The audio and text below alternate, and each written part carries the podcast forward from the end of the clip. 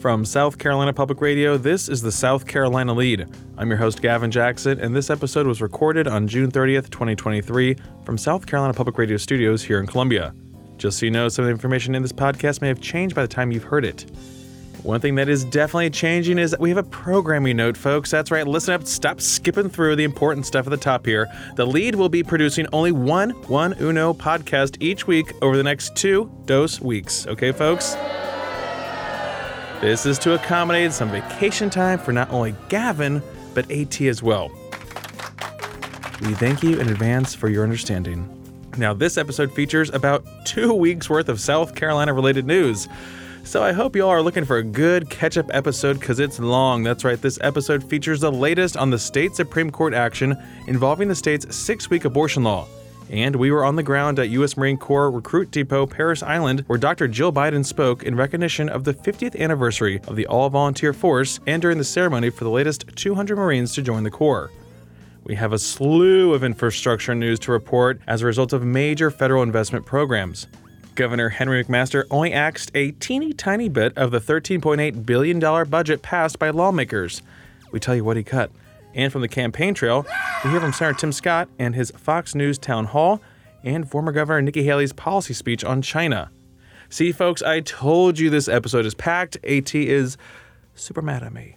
But I hope you're not mad at me. But if you are, you can call us at 803 563 7169. We will probably not air it if you're mad at me. Maybe it's good. But uh, really, I don't want any criticism. It's too much for me to handle. But let us know what you're thinking about, what you guys are doing. Happy July 4th. We're going to have a, a lot going on. We'll be catching you guys up on what we're doing. We'd love hearing from you, though. 803 563 7169.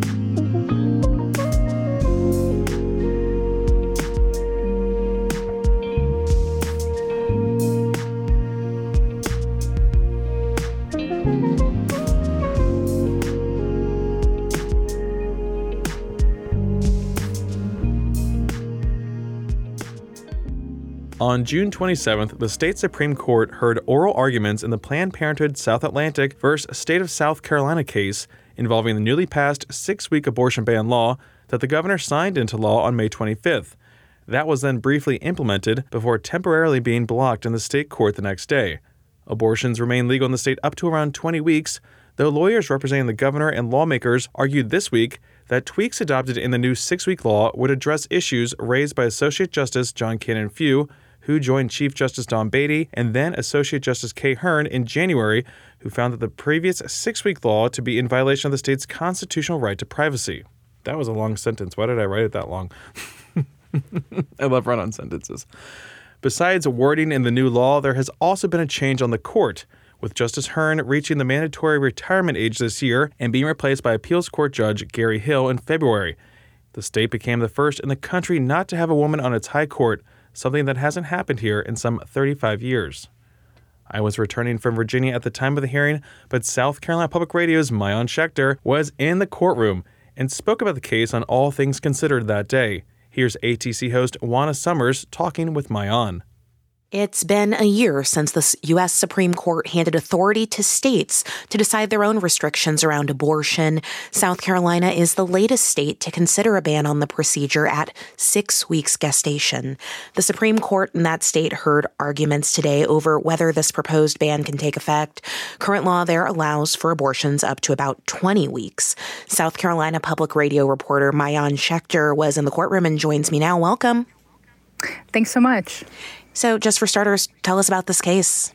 So, the case was filed by South Carolina's two abortion providers. One is Planned Parenthood, and the other is the Greenville Women's Clinic. That's a private practice that provides health care to women. And lawyers for those organizations uh, were in court today making arguments defending women's access to reproductive health care. And when we talk about this case in particular, it's also important to consider the geography of South Carolina. South Carolina has been in what many have described it to be an abortion island. Many of the surrounding states already have much more restrictive bans on the books, such as six and 12 weeks in place. And so many Republican lawmakers and state leaders here did not want the state to become what they consider to be an abortion destination. And that's one of the reasons why those leaders and lawmakers have been so aggressively defending this case throughout the courts. And I understand that this is the second attempt at a six week abortion ban in South Carolina. Why is the court debating this when they've already ruled a ban unconstitutional?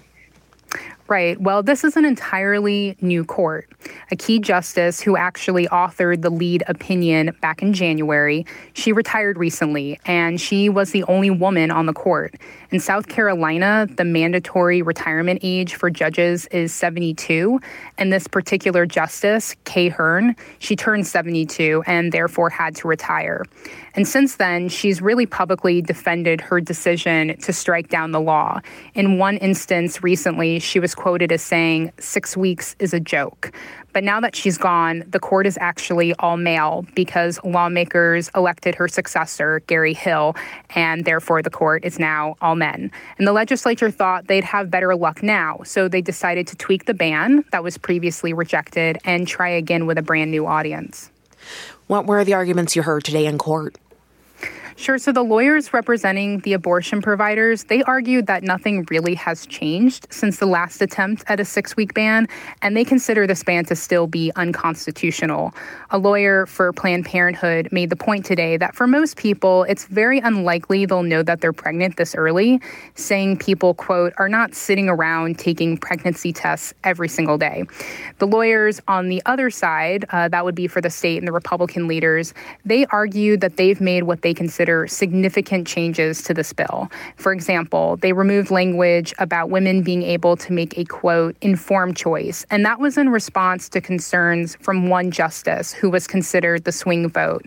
He had previously raised questions about the time women have to know that they're pregnant and also how much time they have to make a decision.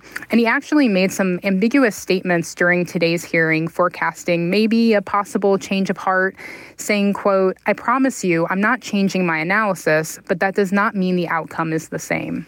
And briefly tell us what is next for this law? So it's a bit unclear when the Supreme Court is going to hand down the decision. It could be days or weeks before we have a ruling from the Supreme Court.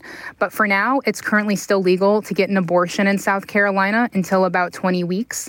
Advocates here have really been hammering that message, particularly on social media.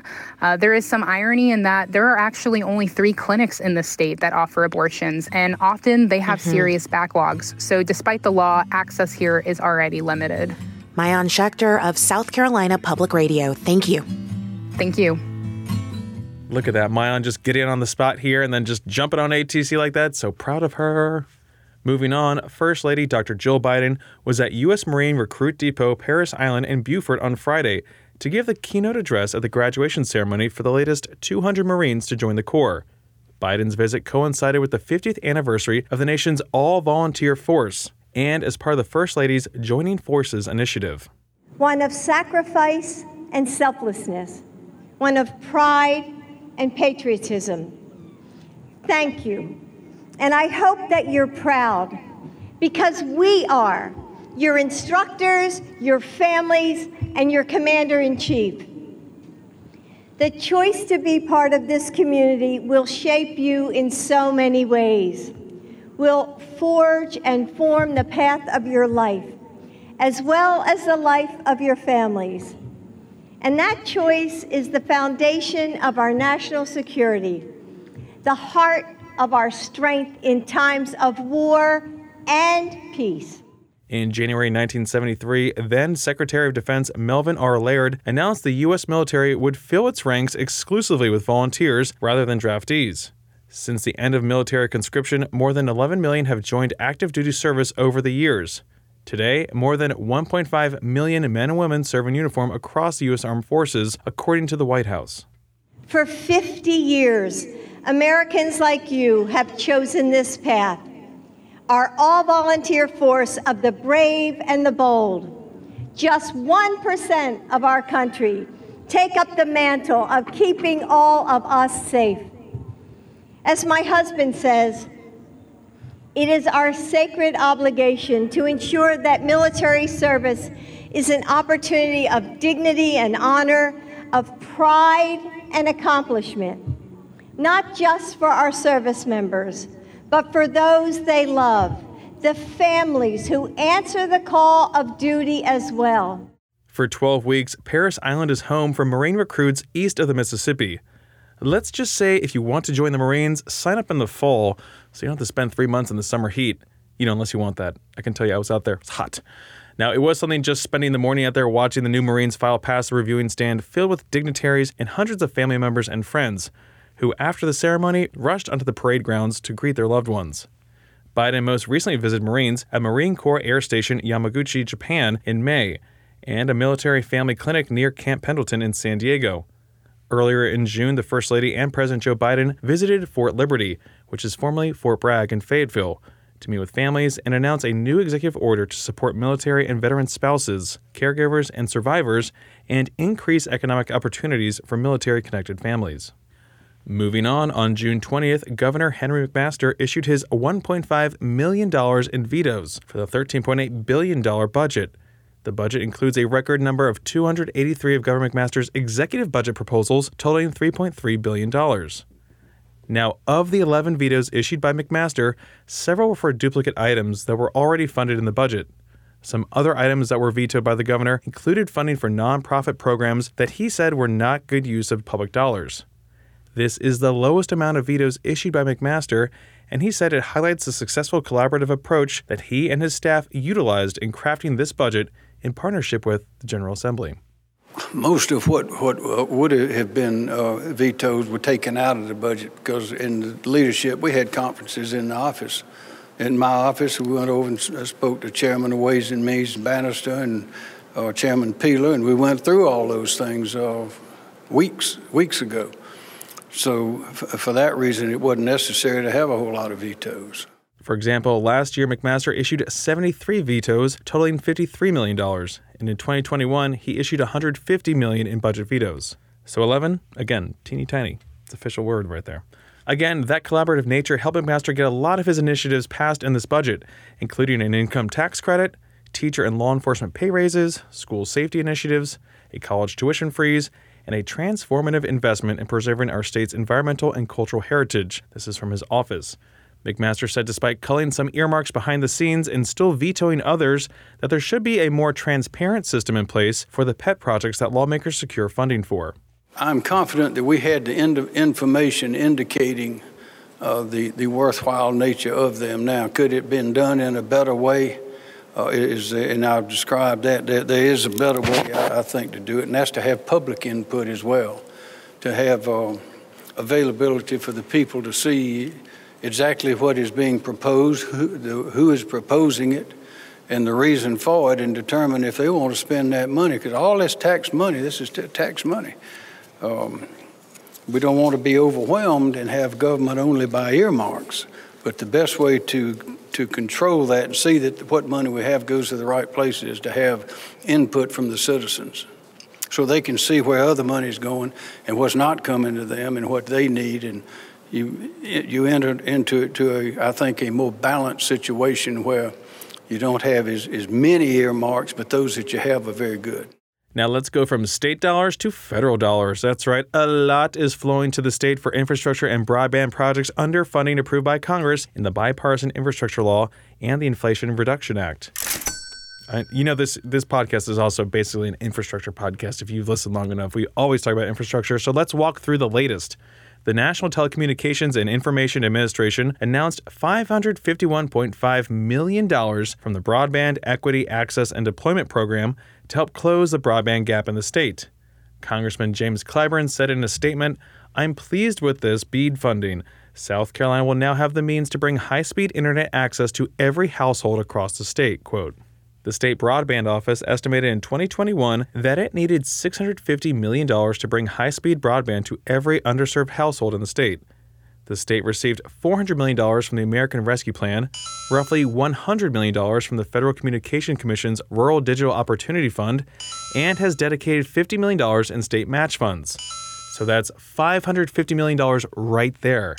Now the state is receiving another 550 million in the form of this BEAD funding, which means the state will remain on track to achieve 100% affordable connectivity by 2026. Congressman Clyburn noted in his press release that he was the only member of the South Carolina House delegation to vote in favor of the bill. But just because you didn't vote for federal funding or actively voiced your opposition to it doesn't mean you can't show love for the projects that come home. First Congressional District Republican Representative Nancy Mace last April called the bipartisan infrastructure law a fiasco, absurd, and even the program that is sending the money to the state an example of socialism.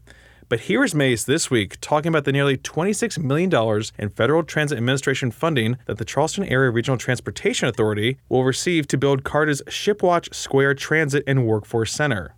I mean, we're talking about you know very a very small percentage of that bill actually going to projects like this. So, uh, number one, and the optics of it. What do you want me to do? Turn my back on the Low Country when we can get funding for for public transit? Absolutely not. When someone calls our office, we are going to assist you.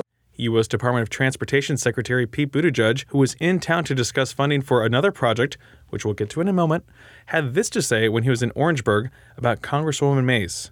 Listen as the wheels turn. I would say, um,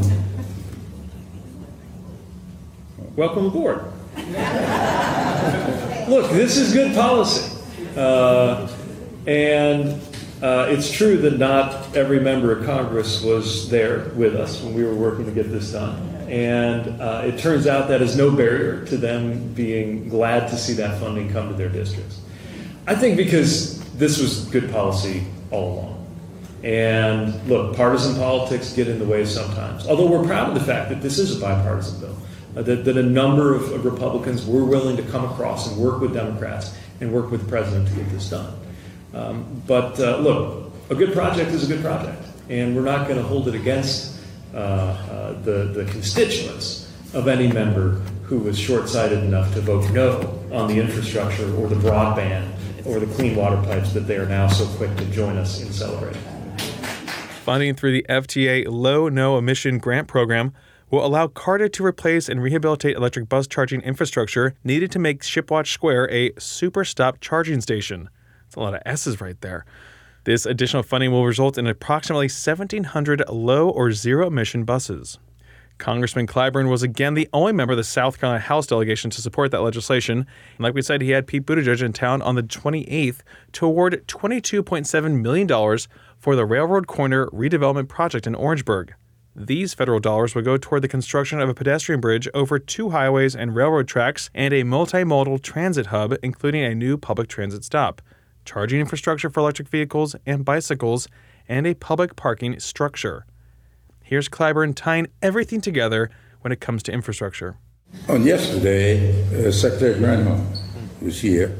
Uh, we were in Columbia together and at the time, we were talking about the EV charging stations uh, that we could be building away from uh, the interstate highways. Uh, and I think three big battery plants that are here, one of those in Colleton County. And I think Allendale is getting one of those, right? So that connects Allendale and Colleton County to this project because you're going to have charging stations here uh, at this facility. The interconnectedness of all of this, I think, is very, very important. Now, th- at the same time that we were together, they, are, they were announcing $551 million for broadband in South Carolina. Now, let me take a minute just to say something to you. The governor announced several months ago that we needed $650 million to build South Carolina out 100%. I stood with him at that announcement. I called him day before yesterday when I got word that the 551 million was coming. In that 650 million dollars, he only had 100 million dollars coming from uh, our uh, broadband initiative, what we call the FCC auctions where he factored in 100 million, he's getting 551 million. So this 451 million above the 650 million he needed to do that which was basic, which means we're going to go beyond basic uh, with broadband for South Carolina, and that was announced on yesterday. The Investing in America Roadshow also featured, like you heard mentioned by Clyburn, Department of Energy Secretary Granholm, who was with him the day before in Congressman Joe Wilson's 2nd Congressional District, touring the ABB facility in West Columbia, a plant that earlier this year began manufacturing electric vehicle chargers. The two also participated in a town hall at Brookland Baptist Church. The Department of Energy says South Carolina currently has over 1,000 public EV charging ports and will also receive almost $15 million in federal funding to help build out more charging stations. In 2022, there are 18,100 registered EVs, a 50% increase from the year before.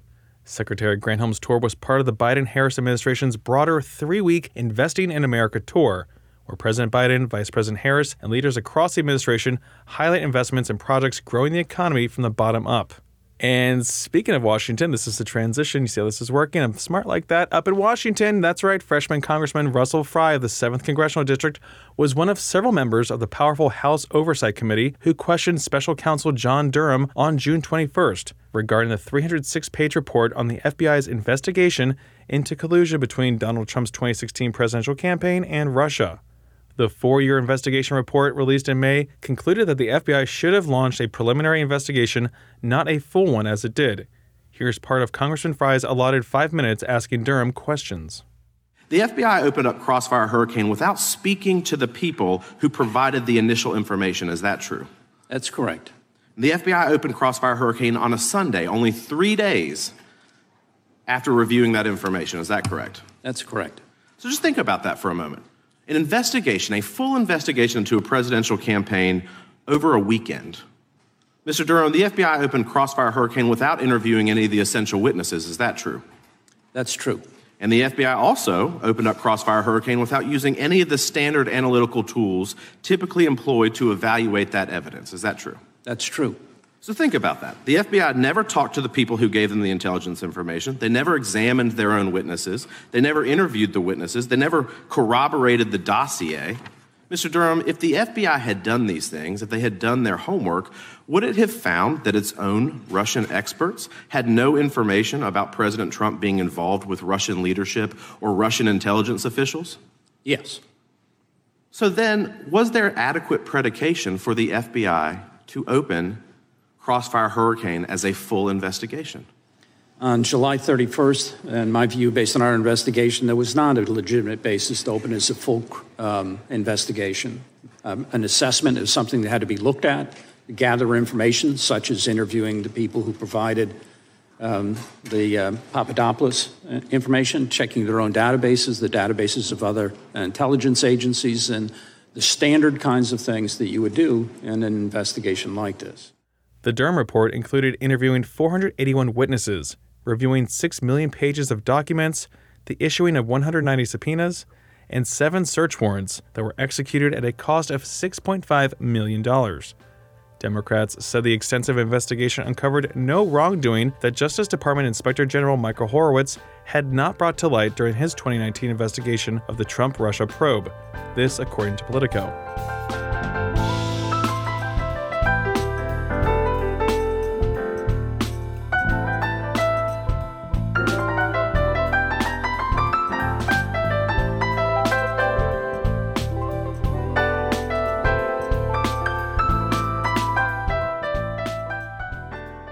You know you want to do now? All this talk about DC, let's get on the campaign trail with a focus on our homegrown candidates.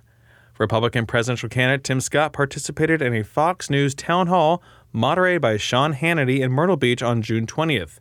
There, the junior senator and only black Republican in the U.S. Senate spoke about race and received a warm reception from the crowd of several hundred and, of course, some easy questions from Hannity, teeing Scott up to swing away at Democrats. We have to persuade people to join our team. Here's what I can tell you I've done the surveys, I've run around the country. African Americans, around 81%, want the same level of policing or more policing, not less. That's a lie from the radical left. We have to understand that most of America wants the same thing. How many of y'all in here believe in law and order? How many of y'all are thanking God Almighty and willing to stand with me and back the blue? This is common sense. You see, when I wrote a bill to help refund the police because the crazy left defunded the police, they called me a token. Because they are opposed to helping the very people they say they care about the most. How many of y'all believe that we should secure our southern border today? Today. Not tomorrow, but today. Scott continued to discuss the southern border, something that many South Carolinians say is a top priority for them, according to polling, and has been a backdrop for several of his fellow Republican White House contenders who have made trips to the border, including former Governor Nikki Haley and most recently Florida Governor Ron DeSantis. Energy independence was also a big part of his town hall discussion. One question from an audience member was what Scott's first executive order would be if he became president. Take a listen. My first executive order would be to restart the XL Keystone Pipeline. And my rationale is that energy security is national security. We can do it our own, and we should do it on our own. The second thing I would do is honestly secure our border. For less than for less than $15 billion, $10 billion, we could finish a, a wall. And for $5 billion, we could use the surveillance technology that is currently available to detect fentanyl so we can save American lives starting ASAP. And Scott just released a new radio ad titled Sanctity of Life. His campaign said the ad will air on Christian radio in Iowa as part of a six figure radio ad campaign airing in the Hawkeye State this summer. Scott continues to blitz the airwaves up in Iowa.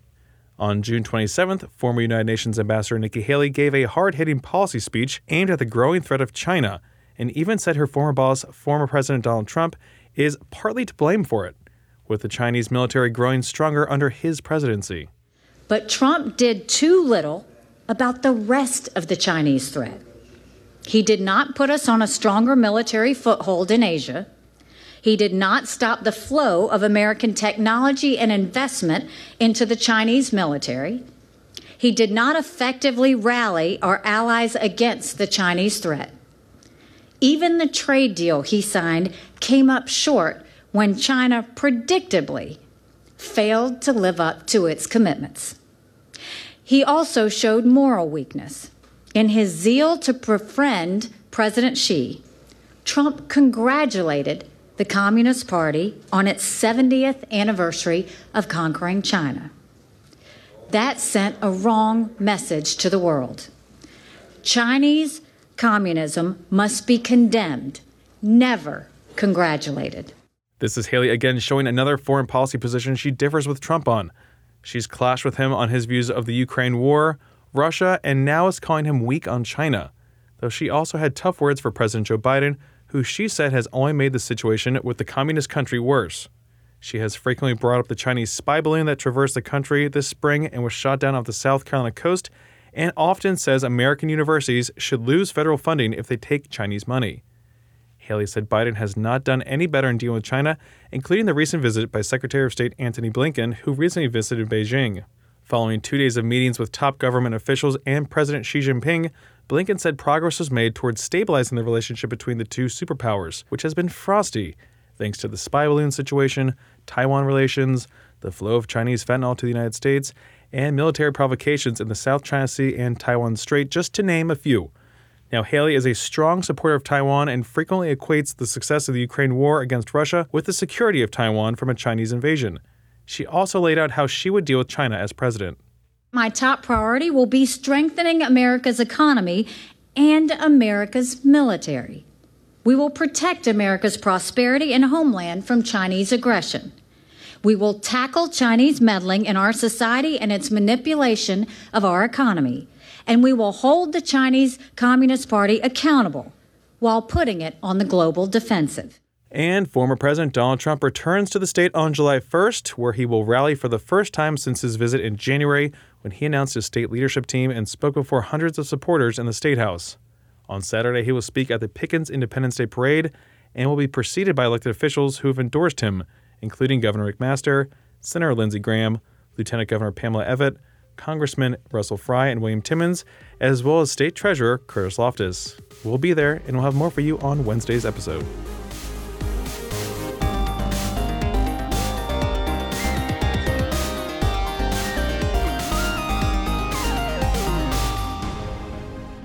Welcome to the wind down section, our little break from the news. We're glad you're here. I'm like really trying to be happy here. Am I doing a good job? A.T. Shire, producer of the lead. Oh, he nails the intro, sticks the landing, Ooh, a little lands the plane. So good. Like Kerri Strug with my little twisted ankle. Or was it broken? God, what an iconic moment of the 90s that these kids have no idea. I mean, my God. Kids these days, can you believe them? Where's the heart? These Zoomers. They can only read about it in books. Just like I was watching the uh, Last Dance about Michael Jordan. It just Mhm. it all came back. I was like, oh my God, the 90s were so insane. So, Gavin, I'm gonna I'm gonna get us back jealous. on track Okay, here. Okay, okay. Dribble And- the ball back uh, inbounds. And Gavin spoke so much just now, and I'm so proud of him. Talking for so But uh, we aren't gonna. We have some voicemails, and we're not. We're not gonna air them this time. We're doing a zero dip. Okay. Yeah. Uh, So It was a uh, long episode. We have them. I'm gonna have them next week. Thank They're you safe. for calling. They're in a safe place. I have them in the vault, and the vault is it's got 24 seven guard. Okay. It's like a um, a very nicely decorated bathroom. When Gavin and I want to go into the vault, we have to look at each other, go three, two, one, turn, and and I always do it right before. you do it Yes, right after. It's always super awkward. So, Gavin, you have been running all around the, the East Yes, Coast, I would say. Uh, I'm glad I'm you're so home. Very coastal. strange. Uh, and as he mentioned at the top, we are going to have a weird schedule for the next few yeah, weeks. it's July, folks. Uh, everyone's gone. Um, I will be in Maine. It's Second gonna- week of July. The second week of July, I'll be in Maine, and you will hear me in Maine. We're gonna hear that Maine cabin master's background. oh my god, I was home with my mom for a little bit, which just the woman loves, like the Magnolia Network, Yeah. HGTV, and we always end up watching Maine Cabin Masters. You ever watch that show? I have not, Super fascinating because there's just small little things on these little plots are right on lakes, you know, that are all over Maine. Mhm. But they're always just like little dumps. But I get it because it's just a little thing you go up to. You get a shack. Yeah. Yeah, that's what my family has. I mean, it's been added to over the years, Yeah. you know what I mean? But yeah, I mean, I can show you a picture when I'm up there. I'll, or I'll hold the. Undisclosed location. Yeah, it is. It, I'll tell you where it is. Um, it is, if you know that Maine goes to that point out on the east, Coast, like in the Atlantic Ocean. Yeah. It's directly under that point. That's the lead backup site. Jonesport, Maine. I'll let you, I'm not even going to bleep that. I'll let Kinda- you guys know. It's kind of scary. You're gonna say Jonestown. They need more people to go. Yeah, there's a lot of Kool Aid. Okay, uh, no, really good lobster Oh, rolls. nice. That's exciting to go up there. A nice It's not exciting. Okay, maybe it's not. I've it been- sounds peaceful I've already. been. It's too peaceful for me. I know this man hates not talking and hates sitting still. Yes, and so uh, the fact that I I have to go there. I mean, I'm going to be there for six days. I'm shooting nine lobster rolls. Is in that golf? time, there's there's rare golf, but where there is golf, There's golf. there's also tons of bugs. That's like when I was just down on Parris Island. Oh my god, You're inhaling So. I'm they, like, they go in and out of your body. You're filter No-see-ums- feeding oh, bugs. God. It's disgusting. that sounds wonderful. And so, Gavin, I, I do like to point out that he is driving everywhere, covering all this stuff for you animals that listen here. but um, taking a couple days. Gavin is really living his life a quarter mile at a time. oh my god, You know? literally on I twenty six and I ninety five. He's, he says, "Oh, someone's coming in. I have to get it for my family." Okay, so he goes You know there. family. He's really embodying the ethos of Fast and Furious, which I did watch the new one, Gavin. Hard cliffhanger at the end. I gotta oh, say, God. hard cliffhanger because it's a two part. It's right? a two-parter.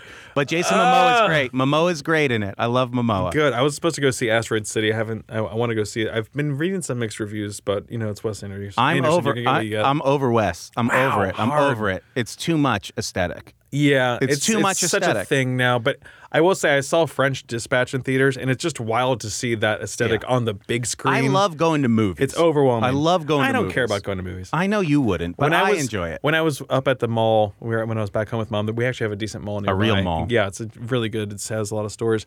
She was looking for just a black sweater. Of course, we didn't find it. Only place we found something was at H and M. No Talbots, no Ann Taylor, no Macy's. H and M had it. I So love this first It world was it was it was a journey, and I was there to It was support my at, mother. It was at Journeys. but as we were dining at the Cheesecake Factory, Oh, oh God. we were talking about how no one goes to the movies. I just don't want to deal with the people, which is funny because there was no one in the Cheesecake Factory at the time. That's that rings true. and then they sat a table of six right next to us Gross. Because they didn't want to sit in the booth. And I'm like, there are. It's like going on the beach. And someone, maybe you're experiencing this right now, and someone is just sitting right in front of you, Yes. or right next to you, and being very loud. If that's the case, don't gripe. Call us 803 563 7169. Express your frustrations to us. We will internalize them and provide them to everyone else. Uh, before we go, I'll give. I'm, really I'm gonna. quick. I'm gonna say one story. It was the funniest. Cheesecake Factory? No, movie theater For to drink? ever. For, Okay. and for to drink. for drink. Uh, so I, when we went to see Black Panther, it was me and Kellen, uh, my Caitlin's business partner in Craft and Draft, Mm-hmm. and it was in the recliner chairs. Oh. Okay, Dicey. and uh, we're in it. We're in our seats, and then this guy comes sits directly next to me, Ooh, and shiver. he has so he's got like three drinks. He's got popcorn. He's Living. got candy, Oh. and he he literally goes, and he gets in. He presses the button, G gets in position, and then two minutes into the movie, falls dead asleep. And then he woke up in the last 10 minutes of the movie it. and he goes, No, no, no, no, no. I was like, Dude, if I knew you better, I would have woken you up. I'm really sorry. It's not. It's not fair. It's not fair. It was literally like that. So Oh, uh, I mean, if I had all the fixins, he felt he, it was the sugar rush. It was all he had a Slurpee, he had a soda, he had a water. like a hundred dollars worth of. he of was goods. ready to see this movie and he fell asleep. No, It was no, so- no, no, no, no, It was so funny. It was better than the movie. you going to the Even movie? that movie was good. It was a good Yeah. movie. I'm, I'm not. I'm not dumping on that. Anyway, please call. Yeah. we need it. You We're going to the on movies? vacation. You on the beach? Let us know. Where do you go in Maine? Uh, tell you- me anything to do that isn't four hours away from where I'm going to be. Thank you. You can do that by calling 803 563 7169. We love hearing from you guys. And you can also show us your appreciation by leaving us a review on Apple Podcasts. And you can stay up to date with the latest news on scetv.org and southcarolinapublicradio.org. And don't forget to support your local newspapers. For the South Carolina lead, I'm Gavin Jackson. Be well, South Carolina. Oh my God. Now get more on Mike, please.